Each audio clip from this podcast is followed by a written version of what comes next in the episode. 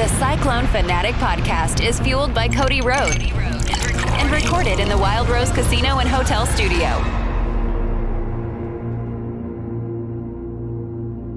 What's up, guys? Welcome into Football and Random Things. I'm Connor Ferguson here with Jeff Woody and Colin Newell here in the Wild Rose Casino in Jefferson. We're not in Jefferson, but I'm just reading off a computer, and I'm still not very good at it. So this is the Cyclone Fanatic Podcast Network, fueled by Cody Road. We are once again presented today by Wiffles Hybrids. Really appreciate them hopping on to get to do this every week. Sorry I missed last week, but we're all back, and we're ready to talk some Cy-Hawk. It's a learning opportunity. It's the best podcast that we've done against Iowa. There we go. That's a meta joke from Campbell's postgame comments. Glad that landed. Thanks, everybody. I'm here all week. Man, that got some fans riled up on Saturday night. Don't pay attention to it. Yeah, absolutely. And I think just to dissect that, and we'll actually get into football a little bit here, but I think a big part of that is Matt Campbell's using quote-unquote the media. I hate using that term, but using that avenue to relayed to his team that he is proud of how that young team played, at least in that game, for how tough that game is, despite the loss, obviously. I think that there's a couple plays in that game that obviously made a difference in the outcome of the game, but I thought overall they did play halfway decent, pretty good there. Yeah, my assessment is pretty much how I expected it to go. Defense honestly played better than I thought they would, because I did... Going in thinking like McNamara can sling it a little bit, and the fact that I think he had 12 completions in the entire game, Iowa had 9 first downs in the entire game. Like, defense played better than I expected. Rocco actually held his own really well. I thought the offensive line and tight ends were very hit or miss throughout the day, but they also have a really tough matchup. Just the way that Iowa plays, it's tough. So I don't know. I'm not disappointed with how they played. It just sucks losing to Iowa because there's no surprise. It's like you walk into a room, when you go into that room, there's going to be a guy who says, I'm going to punch you in the face now. And you know that the guy's going to punch you in the face, and yet you still get punched in the face. Like, knowing full well that when you walk into the room, you're going to get punched in the face, and you just still do. Like, that's the frustrating part, is knowing that it happens again and again. That's, I think, where the frustration comes from. But if you get rid of that, thinking just playing Iowa State against an opponent and that opponent being good, not that bad of a game, all things considered. Yeah, I think about Iowa, and we saw it once again, is they don't make mistakes. They're in their gaps. They're gap sound. They don't let the big play happen. And that's exactly what we saw this week. And, I think that there's some great things that we took away from that. We were able to move the ball a little bit, and defense was just played out outstanding. Yeah, absolutely. And there's, some plays you can point to where, and I don't want to just list off the mistake plays and name the players, but those guys and the people know who they are, took credit for saying, like, I made that mistake. Rocco Beck said it's an overtime game if I don't throw that interception. So there's certain things where, if you would have prevented the big play, that's what Iowa did the entire game. And somehow, some way, they play about as close to mistake-free football as it gets. Well, the entire defensive scheme is predicated on the fact that I don't think that you can drive 13 plays without screwing up. That's the whole thing. Like, that's their whole scheme. It's why, so they're most of the time going to play cover 4. Every once in a while, play cover 3 or cover 2. Very rarely are they going to play anything other than those deep shell coverages. They also instruct their safeties, like, because they trust their defensive line to hold the offensive line and tight ends enough, that their linebackers are going to be making most of the tackles, whether it's the guy playing in space who's sort of like a nickel hybrid. I think that was Castro. Well, they would just bop back and forth. It's 10 or 39 were the ones that did it, and 34 is the middle linebacker. Those guys are going to make most of the tackles, so they trust the safeties don't have to be involved. So what are they going to do with the safeties? Play over the top of everything. That's why most of the time, like, not to bring up something that was uncomfortable, is the year that you guys played them and Brock threw, I think, 3 or 4 picks. The reason why those interceptions happen is because they're playing a general zone coverage. They're having their safeties play way over the top most of the time. And if you throw something underneath that isn't dead precise and that ball gets tipped, because they're playing over the top, they're going to be able to get that interception. So those tip interceptions are meant to be there.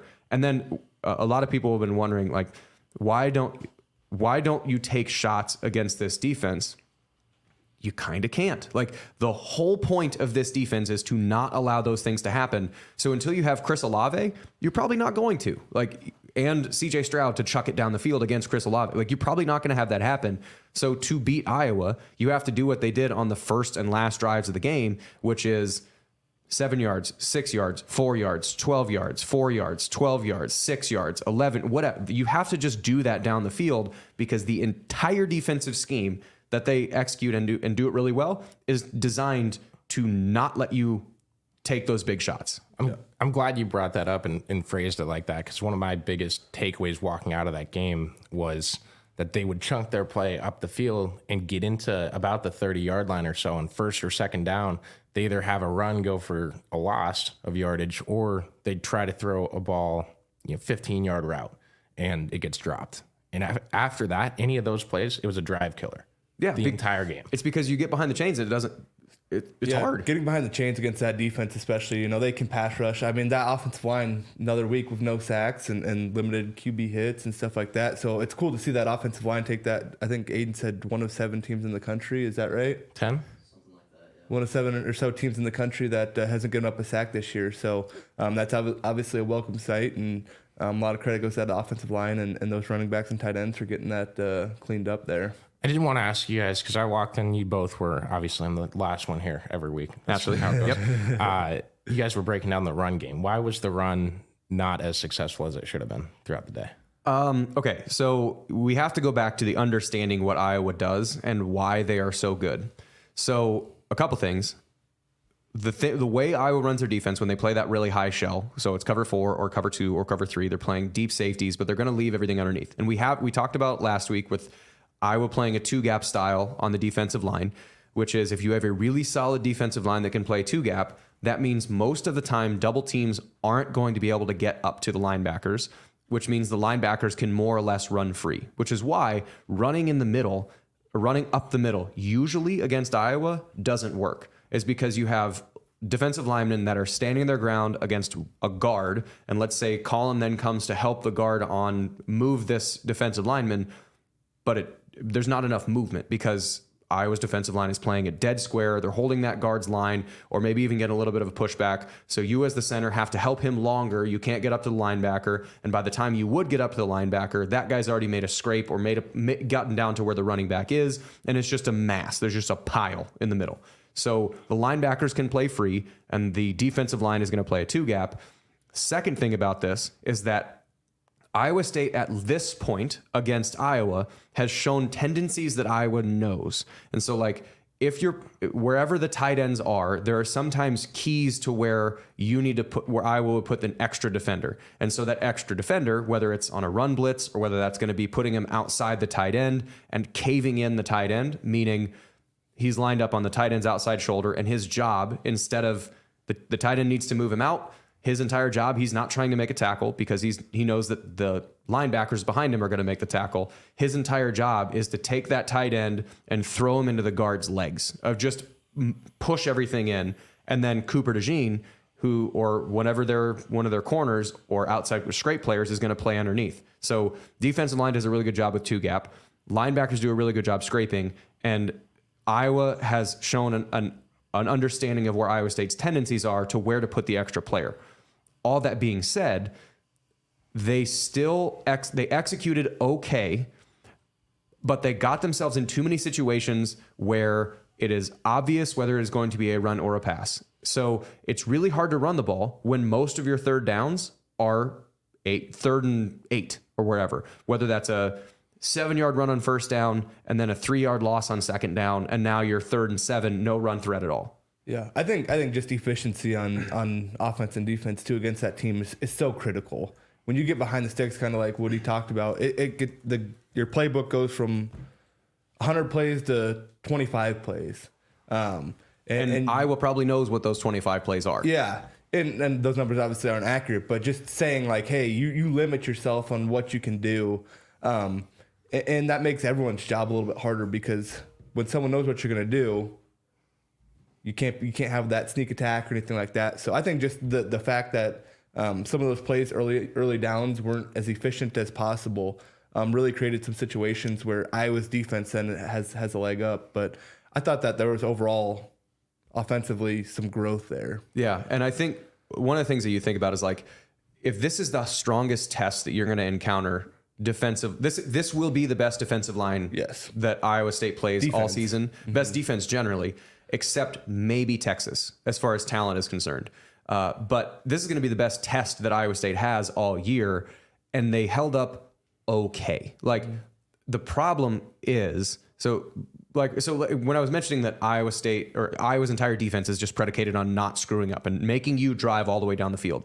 Here are just the not yards. This is just the number of plays in a drive, and just listening to how different the numbers are. So 15-play drive, 4-play drive, 5, then 3 and out, 2-play interception, 11 plays, 6 plays, 3 plays, 8 plays, 14. So it's not like they're all 3 and outs, and it's not like they're all 15-play drives, but at some point you go from on the longer drives, 1st and 10, 2nd and 2, take a shot, convert on 3rd down. Mm-hmm. Or 1st and 10, 2nd and 2, 1st down. You move the ball. But at some point in that drive, if you get 1st and 10, 2nd and 13, whether that's a QB hit, whether that's you miss a block, whether that's they send a blitz that you don't pick it up, whatever, and you get behind the sticks, are you going to run the ball in 2nd and 13? Makes it tough. You're probably not. So now you have to get into a throwing situation, or you're going to run like something as like a draw-ish because you can maybe get a little bit of yards somewhat. But because you're in these behind the stick situations, that's why Iowa, it is the most annoying, boring ass defense to play against. But if you get behind the sticks, it limits your offense substantially, even on 2nd down. And so if there's one negative play in a drive, then you have to make a Herculean pass or Herculean play to get back ahead of the sticks, to get back in rhythm. So like, that's the problem that was happening, is you were right on 7 plays. And there were some good runs. Like Sama had a couple good runs. Norton had a couple good runs. Yep. It's not like they didn't move the ball. It's just that every once in a while you have a negative play. And on that negative play against Iowa, it's not 2nd and 12. All right, let's get 6 back on this one. Let's get another 6 on the next play. It's like, shit, if we don't get 8 on this, then there's no chance we can convert on 4th down. So you start pressing. It's just everything gets out of whack when you get behind the sticks, and all it takes is one missed block somewhere to have that happen. And like you guys said, you obviously have, this playbook where there's tells for at least for Iowa's defense against Iowa State. And how much does that get shrunk when this was the first game Rocco Beck played against a Power 5 defense? I felt like Rocco had good control out there. I don't feel like there was anything, from what I could tell, that they were like, oh, we don't like this play. Obviously, the one miscue there, but other than that, I felt like he played a pretty solid game. He commanded the offense pretty well. That's a great defense that they went out and played against, and threw a touchdown, great. And then, he played well. He had that big ball to Higgins, and I think he did exactly what you have to against that Iowa defense to take away that one mistake there. And I think he did a great job of being able to see the field. It is the dump down passes, kind of like Woody said. You're not probably going to go and throw the ball down the field a ton against Iowa, and take what the opponent gives you. Yeah, and the other thing about this is that like it didn't help in, and I'm not. This isn't in any way an excuse. The way the game was officiated leans towards Iowa. Because one of the things that you can do against Iowa when given the chance, which is why Iowa State with Xavier Hutchinson last year was able to do it. Riley Moss is playing in the NFL for a reason. He's a damn good corner. But if you're able to, if you're going to call the physicality that Iowa has as holding or as pass interference, if that's the way the game's going to be officiated, it allows you to then take chances, because Iowa will put their secondary in positions where one-on-ones are. They say, hey, Cooper, you're going to have to win this one-on-one against this tight end, or you're going to have to win this one-on-one against a wide receiver or whatever.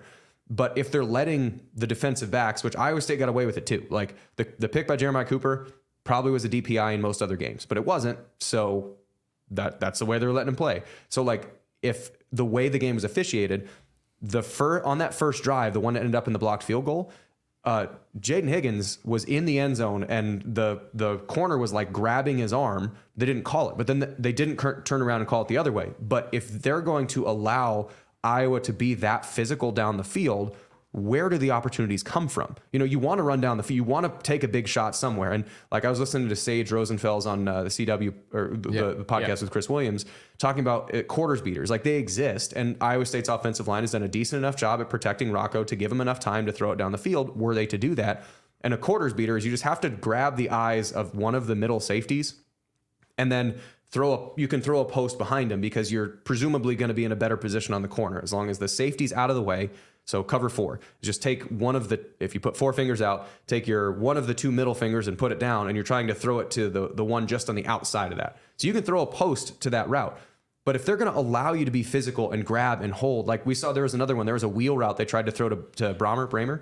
Bramer. So there's a wheel route they tried to throw to Bramer. DeJean's got the back of his jersey, but they're allowing that. And so if you're trying to run this big post and trying to catch the eyes of the safety underneath, but that corner's allowed to mug the receiver all the way down the field, where does the opportunity come from? So the way the game was officiated, plus the way that Iowa plays defense, plus the situations that getting behind the sticks once or twice happens, that's why you can't take shots down the field. It's because the whole game was set up for that. Now, that benefited Iowa State on the other side because there were times when, like, the PBU that Jeremiah Cooper had in the end zone on Lachey, he kind of grabbed his left hand. Mm-hmm. Cooper's left hand was on Lachey's back and kind of, like, got his right hand up out in front of it. So that if you're calling it ticky-tack, if you're calling it a little bit tighter, that's probably a defensive pass interference. But they let it go both ways. So that style prevented Iowa State from being able to take shots down the field and the way that Iowa's defense plays. I think that benefits us, too. I mean, our safeties are big, strong, physical dudes that come into the box and they can tackle. I mean, for sure. Between Jeremiah Cooper and Bo Freiler, they both had great games and were in there making, 16 tackles plus combined. And when you can go in there and you can allow those two to be physical in the back end with Malik and then TJ and Miles as well, I think there's just great opportunities for us to kind of show what that back half of that defense can do. Well, and if you're talking about the safeties too, you know, I'm Team Malik Verdun fan club, but he was basically matched up with Lachey or all the entire game. Yeah, like big body. And so Luke Lachey 6'7". So if you're going to be trying to guard against 6'7" in obvious passing downs, you're going to put 6'4" Malik Verdun on him. Lachey had 3 catches. One of those was on a play action down the field, just a 35-yarder. So like you take away that 35-yard catch, he had 2 catches for 23 yards. He's the best. He's potentially the best tight end in the country. And he had 2 catches for 23 yards because Malik Verdun was following him around the entire time. Lockdown. And so you're playing really well on defense. And yeah, so it benefits Iowa State on defense when you're able to play that physical against a team like that. But it also hurts your offense. So like that's why one of the reasons why the game ended up playing in the style that it did is because the refs were letting it be a UFC fight, which lends itself to both defenses and hurts both offenses. I kind of know how you watch games at this point, but I do need to hear what you thought about the pass interference Iowa State was called on the play Iowa scored on. Not play, drive Iowa scored. I think they scored a touchdown off that play. It was a touchdown. That was a field goal one. I think it was a right call because he was, and I agree with that. I wasn't bringing it up to hear you. He was. Bitch about it. He did hit him. He hit him early, but on the other side, I think there is a tendency towards, like, if you're going to call a pass interference, there are other pass interferences that you probably can call. And I think that was probably once they called that one and they recognized that they didn't call the one on Higgins when Lee was kind of grabbing him by the arm. All over. I think that's the reason why the rest of the game they basically didn't call anything, is because they realized like it was slightly inconsistent application of the rule early. So are we going to let it play, or are we going to play it? Are we going to call it really tight? Like what are we going to do? And I think they made the decision to let it play a little bit more, which again benefited Iowa State's defense down the road. But I think one other thing, just generally, like, and I wish officials did this more, but I would say block charge in basketball, pass interference in football, got to be the two hardest things to call, because there's always hand fighting, there's always contact in basketball. You could always call something at some point. At what point do you let the guys play? Yeah, and one thing I wish though is that, technically speaking, when the ball goes up in the air, the defensive guy has just as much of a right to it as the offensive guy. And so on that Cooper interception, the reason why I think they allowed it is because Cooper was in a better receiving position than Raganny. Like he was camped underneath like a punt return. And I think if you were to, yes, his hands are on Raganny, but Raganny's hands were also on him. So it's one of those things that, like, I wish they called more OPIs in those situations as opposed to just saying there was contact, defense's fault. But I don't think it was a poorly officiated game. It was just more, all right, let them both play. Hey, Stay off each other's face masks and don't hit anybody late. Go for it. Yep. No, you're definitely onto something there because, like, when I was watching you play in college, there was OPI was almost unheard of. Right. Which I wish they just did it more. Like, they would call OPIs on, like, when you'd run a pick play, like an obvious pick play in like the receiver's chest, like you block a linebacker down the field. But other than that, it would very rarely get called. I wish they did more of that to give the defenses more of a shot to, especially to be underneath the play. Like, if you're, you know, Jeremiah Cooper and you're going to make an interception and the receiver, like, grabs you by the arm, that should be an OPI. But a lot of times they won't call that because it's a defensive guy. But that is diatribe that doesn't need to get. That's a wormhole we don't necessarily need to travel down. Absolutely. And once again, we are presented here on Football and Random Things by Wiffles Hybrid. Fine, wonderful people over there. Independent. Chris knows all of them. Independent, absolutely. Independent. Why don't you do that? Wiffles. I love the radio reads. So I was calling Drake. So I had to watch the first half on TV, and that the first half of the Cy-Hawk game on TV, and then got in the car and listened to John and Eric call, like, the third quarter ish as I was going to Drake Stadium. And the Wiffles commercial guy, A+. If you haven't heard the Wiffles commercial guy, it's unbelievable. I mean, the voice actor, it just sounds like he belongs in a TV Western with, like, a giant bucket hat and a huge mustache. I don't know who it is, but I want that guy to have a mustache. We'll have you imitate him in 10 minutes here. Wiffles, plant your independence. A lot of P's. You got it down. A lot of P's, a lot of C's. I'm off the hook on all these now. Well, I didn't get a script or anything. I don't know, like, the words to say. I just have to say presented by Wiffles Hybrid. Yeah. And hey, you I'm also down. Supposed to give your insurance company and stuff. What do you do? Yeah, I work for Farm Bureau. This is a cocktail party? I didn't even know that was in here. So yeah, I do. Well, I figure you're on the show and we'll give it to you. Yeah, so I do insurance for Farm Bureau Financial Services. We do home, auto, life, health. We do it all. And if you ever have any insurance needs in this crazy market right now, give me a call. You can find my number online. You can say your number if you want to. 515-635-1059. There we go. He saved Brent Bloom $500, famously. I did. So from your standpoint on the Cy-Hawk game, how was the offensive line? Did they make a jump from week one to week two? And overall, what do you think? Yeah, you know, I think that there was some stuff that they did really well. I think we had some great play in certain situations. I think that there's certain situations, though, that just kind of like the whole offense and this whole team, we're going to see growth. That's a really, really worthy defense that we went up against. And I think that, you know, the fact that we were able to keep them off the quarterback and we're able to continue this sack-free football, I think that gives you a huge advantage. Woody kind of talked early on about falling behind the sticks. And in critical situations, that really does matter, whether that can knock you out of field goal range or it can lead to big plays. You take a shot on first down and then all of a sudden you're at first and 20 instead of first and 10 if you throw the ball away. I think situational football is a huge way to win football, and that offensive line did a great job of saying, hey, we're going to make sure that we take care of our quarterback and be in situations to do that. Run game, that's a really worthy defense. I think we're going to be able to see some continued growth there as well. But I think the tackles played well. I think James Neal had a great game. And I think that we're just going to continue to see those guys continue to lead. I think they can tell that they're all kind of grinders out there. So they're not going to be guys that lay down. It's fourth quarter. We're still driving the football. Jeffrey, special teams. Other than the blocked kick, which was a weird situation because they were set up, and then I think what happened is the snapper moved the ball forward like 2 feet, and so which is usually like pretty allowed, right? Yeah, to a point, yeah. Yeah, and I'm guessing that he just moved it further than the official wanted or picked it up. So, like, one of the things you can talk about this is you're not supposed to pick the ball up when you move it. You're supposed to slide it because if you pick the ball up, that looks like a snap. And so if you pick the ball up to move it, that's a situation when the referee can step in and say, hey, reset the snap. But if you're doing that, then they didn't reset the play clock. And so, like, the guard wasn't totally set. And then I think he had Logan Lee and YA Black, which is like 700 pounds of dude, on each shoulder, and his chest got high because he wasn't set. Like, all of those things happened. And the operations was a bit slow. based on, I would imagine that's also because Contreras saw the ball getting re-snapped and he wasn't totally ready for it. So if you wait an extra half a tenth, you know, 1/5 one-hundredths of a second, Lee doesn't, or whatever. Logan Lee might have been the guy that got a hand on it. Lee doesn't get a finger on it because the ball is off just far enough and just above the outstretched finger.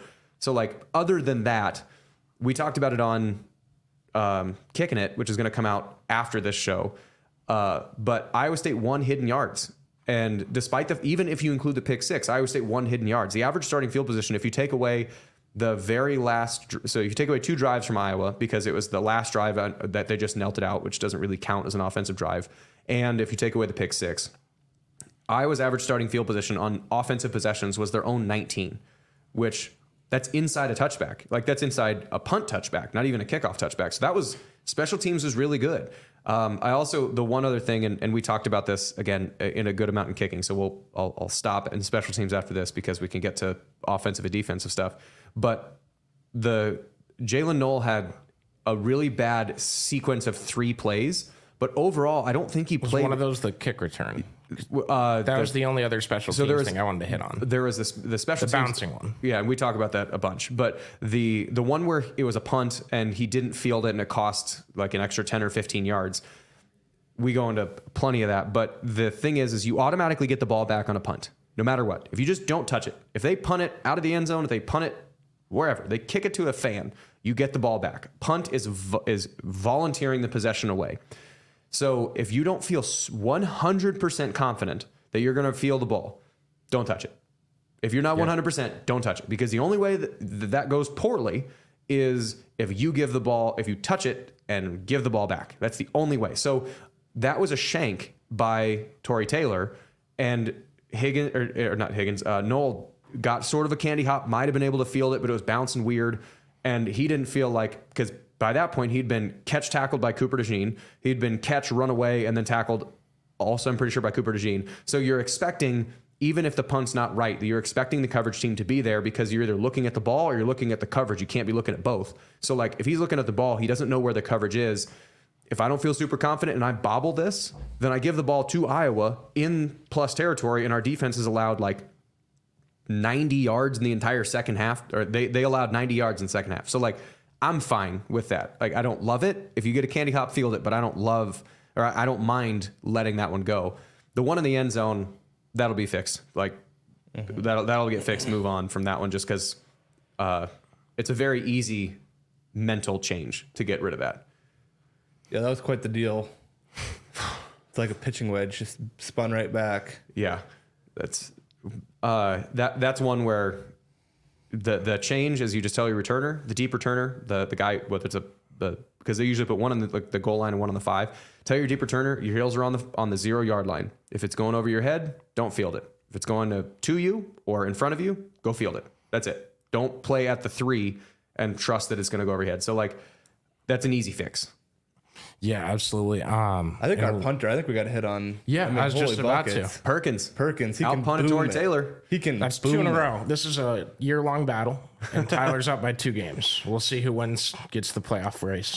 It just amazes me how far he can kick the ball. And it's into and with the wind, which is like different techniques that you have to use. You're trying to keep the nose up when you're with the wind because it rides the wind further. You're trying to keep the nose down into the wind so you can kind of like penetrate. It's sort of like in golf, like a low ball flight where you don't want to hang it up super high and have it come down an elevator shaft versus with the wind. You do want to hang it up a little bit. And both there wasn't much wind on Saturday, but there was some, and it was into the wind going to the south end zone and with the wind going to the north end zone and just bombed the shit out of both directions.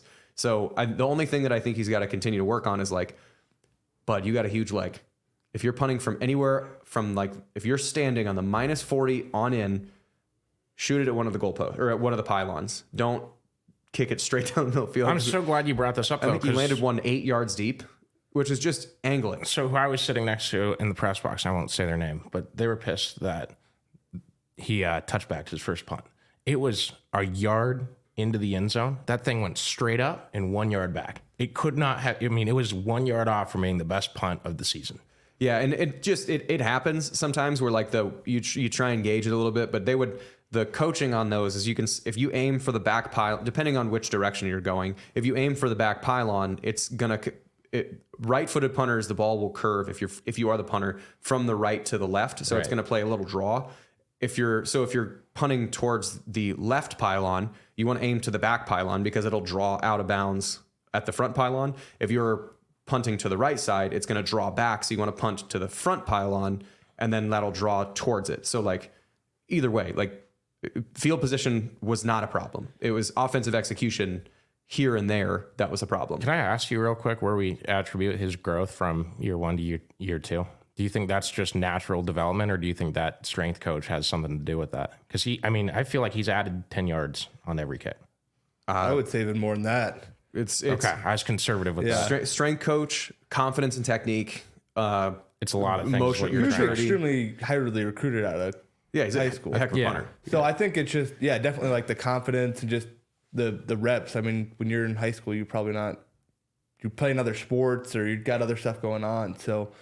And when you're in college, every single day you're working on your craft, whether that's getting stronger, faster, knowing what you're doing better.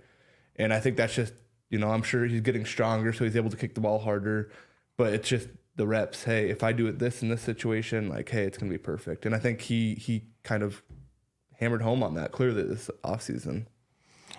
All right, Jeff. I do have a couple random things. Is that okay? Well, we still have to play Ohio. One of them is Ohio. Okay. The other one is music related. Which one do you want? Let's do Ohio. Oh, okay. Let's do Ohio.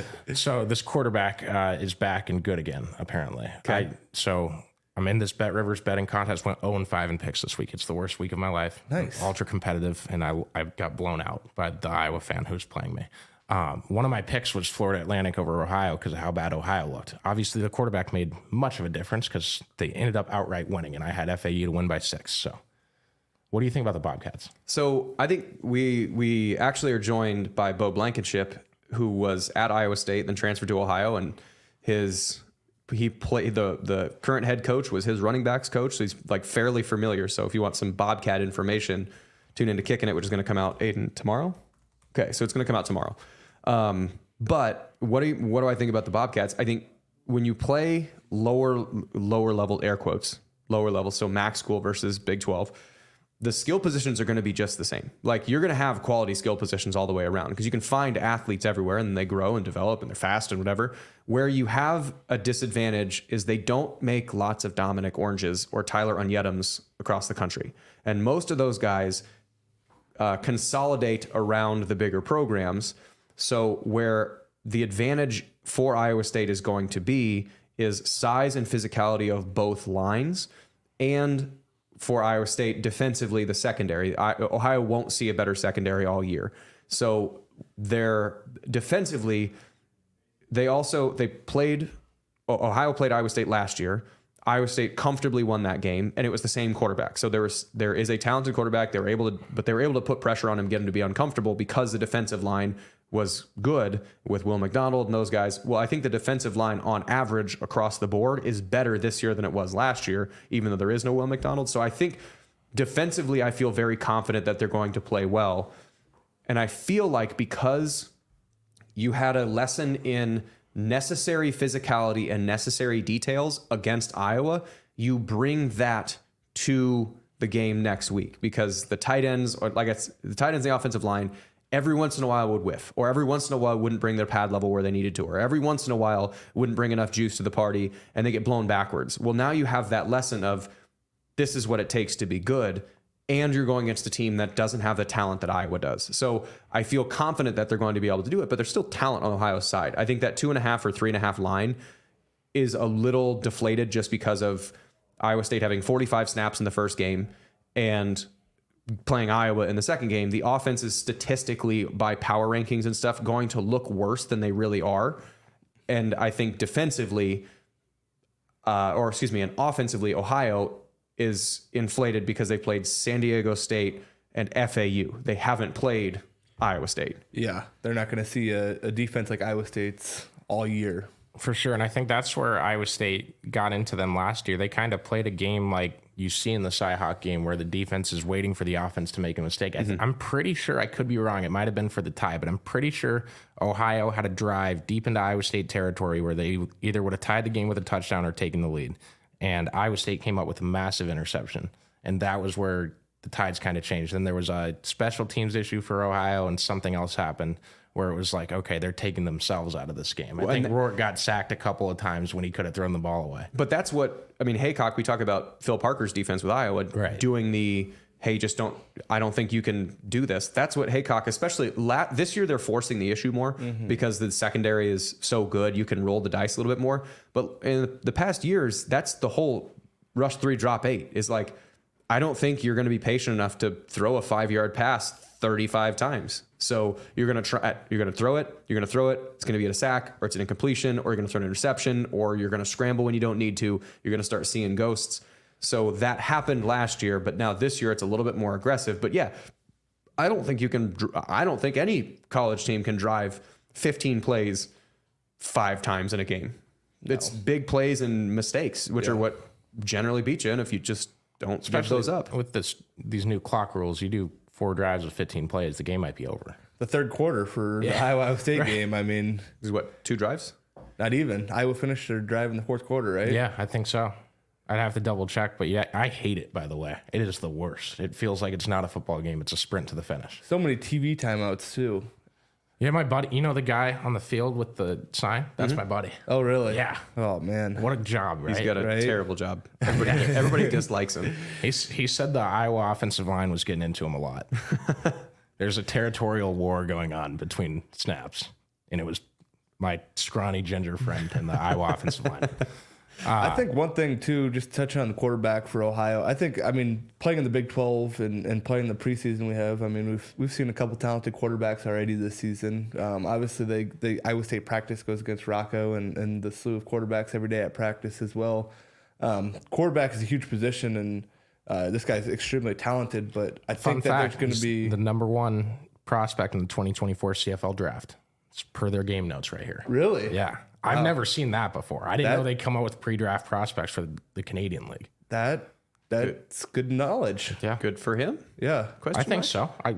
It can't be bad, right? I mean, it's sort of like you're the tallest second grader. Yeah. Yeah, I'd have to set it up like if I were to make an IFL mock draft list. Sure. We'd take that level, and that would really... Then we'll make... Curtis here. Anyway, a little better about Colin, you were saying something. Yeah, no. back to what I was saying here, I guess. We see good quarterbacks every day. Good quarterback play with the secondary is something that they're used to seeing, and certainly something you have to respect, but I certainly see our defense still being able to go out there and control the pace of this game, just based off of what they're able to do with the secondary and seeing some of those guys get after the quarterback here again. I think we'll be able to see some good production. Well, and the other thing that is in Iowa State's favor in this game is that Matt Campbell's played 3 MAC teams. Average score of that game's in 37-13, and I think the reason for that is not because Iowa State is substantially better than the MAC teams. I feel like they are talent-wise. It's, the recruiting rankings and whatever for what it's worth. But it's the fact that he played in the MAC. So he knows what those teams are going to coach in the MAC for forever. Yeah. So he knows what those teams are going to bring to the party. He knows how they're going to be attacking this game and knows to not let... He doesn't take any of these MAC games for granted because he understands what the other side feels about this. Yep. So despite you coming off the Iowa game, emotional, quote, letdown, this is not going to be an emotional letdown. This is not going to be let's just, because as coaches every once in a while are going to go through the motions and just say, they say we got to treat every team with respect. They're humans too. Like it happens where they come out with slight lack of intensity or focus or whatever. This is not going to be one of those weeks because Campbell played or coached in the MAC for so long and understands what this means to them, understanding how much you have to bring to the party to match that intensity. I don't feel like this is going to be a letdown week. I don't feel like this is going to be you show up and expect to win and not have to try. Yeah. Well, we have a lot of young guys, too. This is huge opportunities for them to go out there and get reps. It's another opportunity for them to go out there and get a little bit more confident before we get into Big 12 play. And you can't look over this game, and it's another opportunity to get better. Yeah, and I think the big part is, there's not many Group of 5 teams that are hosting Power 5 teams, and I hate using that distinction. It's all the same league. I think if you go undefeated, no matter what school you're out of the top 130 there in the FBS, you should be in the playoff no matter what. But rarely is a MAC school going to host a Big 12 team, and that's their stadium is going to be, this will be the biggest crowd they've had. I don't know what their average crowds are like. Didn't bring my magazine today. But this is going to be their quote unquote Super Bowl, to really put it precisely, especially with being 2-1 already. And they want to prove that they're decent enough, especially if you win the MAC, you want a better bowl game. This is huge for Ohio. I've heard a fair amount of Cyclone fans traveling out to this game as well. It's a long drive. I think it's 9 hours. Really? Yeah. For driving, that's not too bad. 9 hours? Oh, I've done 15. It's, doing a day. It's not very fun, but yeah. I just figure it like sounds closer than it is. Yeah. Ohio always does, because there's a dirt track out there I go to once or twice a year, and it's flat 9. You're just like, man, the last 2 hours just drag. Indiana's a long state, or a wide state. No, I think I'm interested. I'm interested to see how the offense gets to play in a situation where they've had a couple snaps now. We know that Rocco's the guy. We know that Norton and Sama are the guys. Mm-hmm. You know who your five are probably going to be on the offensive line. You've played enough, and now you're not playing a team that has YA Black on the defensive line, or you're not playing against Cooper DeJean, or you're not playing against guys that are going to be, I think both those two guys, I think Cooper DeJean's probably going to be a first-round draft pick in the NFL draft this year, and YA Black is probably going to be a top 3-round draft pick whenever he's eligible. Like, the Iowa's defense is really good, and you and I, first game out, no idea what you're going to expect. A lot of young guys, knew everything. So I'm excited to see what this offense looks like, because this, I feel like, will be a truer picture, although not the truest picture, because you still need a little bit of time. It'll be a truer picture of what this offense is going to be by the end of the year, because of the circumstances they've had in the first couple weeks. So I'm excited to see the offense not as tight as they were. And also, one thing, just speaking of offense, one statistic that people are going to probably have, like the well actuallys on the internet. I believe Ohio allowed 5 rushing yards against FAU, which just, quote, doesn't bode well against Iowa State. But FAU only attempted 11 rushes. So it's not really that big of a deal. Now, it's half yard per carry. Oh, cool. But it's 11 rushes on everything else. It's the offensive system's not set up to do that. Yeah. So it's not quite really apples to apples. Defense is good, yes. But again, they haven't played this level of physicality and size as what they're going to bring in. But I do expect good execution, a lot of fight, a lot of discipline. It's just Iowa State, I think, is going to be more powerful and more consistent over time. Absolutely. And I wrote about on Saturday just Rocco and keeping him in that game after throwing that interception, how much that helps his foundation and trust in Coach Campbell. And that's going to be huge this week, especially. I said that was the only Power 5 defense he's faced. Well, now you're back to a MAC defense that you're facing off with here. How many times is he going to go for a big play, go for, I guess, take a shot, take a chance, and plays like that? And how many carries are we going to see out of those 3 running backs that aren't Abu Sama and Cartavious Norton? That's really what I'm looking for on Saturday. How about you, like, with the offensive line? What do you want to see out of them, and where's your top 5 going at this point in the year? I think that offensive line has showed that they can do some things. I think that they've shown that they come out and they can move people. I think this is a great week just to get back on track and fix and flush. I think that's one of the biggest things that you have to do. It's a long football season. It's one football game, and we still have the Big 12 ahead of us.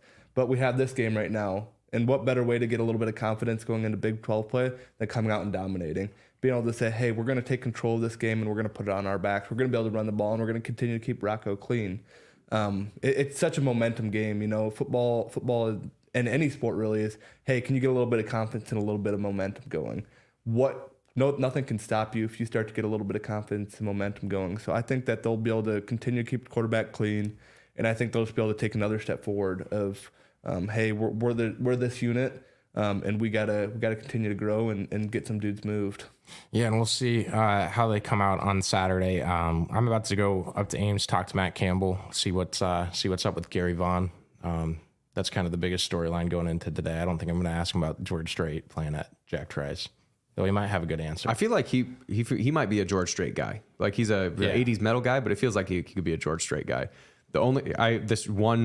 You saying thing about Rocco and kind of the faith of leaving him in.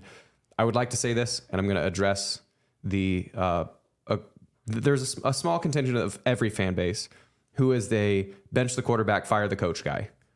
You're wrong. That's it. Okay. Now here's why. We're not contesting you on that. So here's why. If there is the bench the quarterback, fire the coach guy, one, it is much easier to bench the quarterback than it is to fire the coach. Yes, but at the same time, it is with a quarterback. One of the things that has to happen is you have to be free enough and confident enough to be in an offense because you have to process a ton. And if you are doing what you think you should do, then the pick six that Rocco threw on paper, the right throw, because it's cover four. They're in cover four. The corner's going to get out of there. Both safeties are going to get out of there. And the linebacker who is inside is going to be the one that has to cover the flat. So on paper, you draw it on paper. That out route should be open. I trust that my running back is going to get more width than the linebacker. I'm going to be able to make that throw. On paper, that's what I should do. In reality, it's not. Now, why, if you are in the bench the quarterback, fire the coach guy, what mindset do you think that puts the quarterback in if every time something bad happens, you yank him for somebody else? Then he has to start thinking, uh-oh, if I make the wrong read, if I make the wrong play, I'm going to get pulled. And so you start going to that on paper, this looks like it should be there because you don't have enough confidence to feel the game out. You feel like the pressure of, I must do this perfectly. What does the coach want to see from me? What is this play? What's the intention of this play? And then you start throwing those passes that don't actually make sense in reality, but they make sense on paper because you're trying to do what you think the coach might want. Mm-hmm. So when a quarterback is playing poorly, don't pull him. Because the instilling of confidence that I want you to be able to take chances, because technically speaking, that pass should have not gone there. It should, by read, that's the right throw. By execution, it's not. So I got to trust you to feel this game out, to know that you're not going to get pulled every time you take a chance to do something that might work on the field but doesn't work on paper. So bench the quarterback guy. All right, every time that you make one mistake in your job, you get fired. One, every single time, no matter what it is. Hey, maybe not even fired. There's somebody walking around behind you with a small baseball bat that you get from like the iCubs little store. And every time you make a mistake, that person just smacks you in the back of the head with it. Every single time. Are you going to play being the guy who hits him is going to be kind of fun. But what do you think your perception, if knowing that you're going to get hit in the back of the head every single time you make a mistake, are you going to take any chances ever? Are you going to try and do something? Are you going to try and be competitive, or are you going to try and just minimize the screw ups? Yep. That's what happens. So bench the quarterback, fire the coach guy. You're wrong. Point blank, plain and simple. If there's a time when the quarterback has been bad for several weeks in a row, sure. At that point, it might make sense because the rest of the team needs the confidence that instilling a new position is going to be in. But if a quarterback has been bad for a drive or two, or even a game, you cannot pull him because confidence is a huge thing. So I'm talking to you again, bench the quarterback, fire the coach guy. You're wrong. Get off the internet, go take a walk, breathe for a little bit, look in the mirror and say, you're better than this. I would urge people to look at their laptops and watch the 2011 UConn game. The Steel Jantz. The three interceptions on four passes comes back to win the game. It's just confidence to be free enough that you're going to go, I can go out and take some chances. I can make the play that I think I need to make. Did Josh Lenz throw one of those passes? The interceptions? No, it was Steelhead. No, not one of the interceptions. Oh, the touchdowns? I think he threw one to Ernst. Was it Ernst or Darius? I don't remember. I know Darius jumped over a guy that was broke cool. His ankles. Yeah, that was cool. That was cool. But yeah, that's just one thing, is that like you lose one game, the world's not on fire, the sky is not falling, Chicken Little, recede yourself, because when actual fury needs to happen, we'll tap you in. But this is not an actual fury moment. It's a new coaching staff with new running backs, with new quarterbacks, with new offensive line coach, with a new set of tight ends, with new set of wide receivers. They are playing the best defense and one of the best defenses in America. It's not great. But growing. RELAX. Relax. I like it. One more thing, Colin. Jeff doesn't want to do the music question. I'll do it to you. So you would know better. I'm not a big music guy. When you were playing, yeah. Usually the stadium would play Juicy Wiggle in the fourth quarter after Iowa State has imposed their will to the point where this game is over. We're playing Juicy Wiggle. Yep. On Saturday, they played it in a Hilton Magic type of feel, rally back with Juicy Wiggle. Do you support that or are you against it? I've been getting mixed reviews. I've been all over the Cyclone Fanatic forums. There's a 27-page thread on it. That stuff, honestly, I'm more of the football guy. That stuff is whatever. I was hoping I'd get a fun answer out of either. But if it fires semantically, it is. Up, I guess. Semantically, it is whatever. What can it hurt? Yeah, right? Like you were either gonna play it or just not play it, and have everyone sit there. People get excited, I guess. Yeah. But there were definitely people around me that were like, "Why are we doing this right now?" I was probably a little bit more like, "What are we doing right now? Like, let's go win this football game, and then we can celebrate with Juicy Wiggle." But I do like that. I guess that'd be my take. Jeff, I don't care.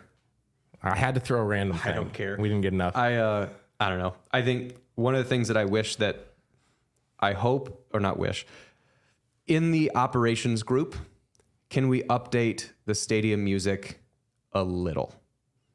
Like bring in a little bit newer songs, not necessarily getting some like The Clash, like just something that's just a little bit newer to get the guys on the field some energy, because if they play with energy, the crowd gets energy. We've gone away from swag surf, and I think that needs to come back. Yeah. That Archie Eversole, cool. Like stuff that like gets 18 to 22-year-old kids excited. And those and songs energy. Aren't even new. No, but know.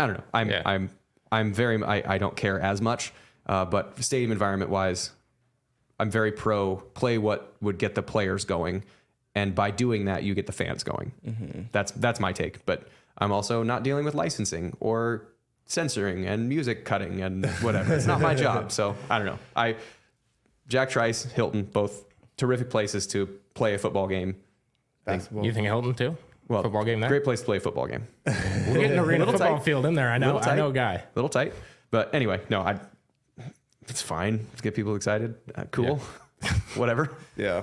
You guys made a mockery of my care about the game day experience. Yeah. No, I get it. Hopefully parking's better next home game. But next episode, we'll be back with plenty of more random things, I'm sure, coming off Ohio and going into the OSU game. I'm really excited to break that one down and see what kind of quarterbacks we get out of them. But can't look ahead. 2.5-point favorite, I think, Saturday at Ohio. 11 a.m. ESPNU. And once again, we were presented by Wiffles Hybrid today. So thanks for listening. Appreciate you guys. See you next week. Go Clones.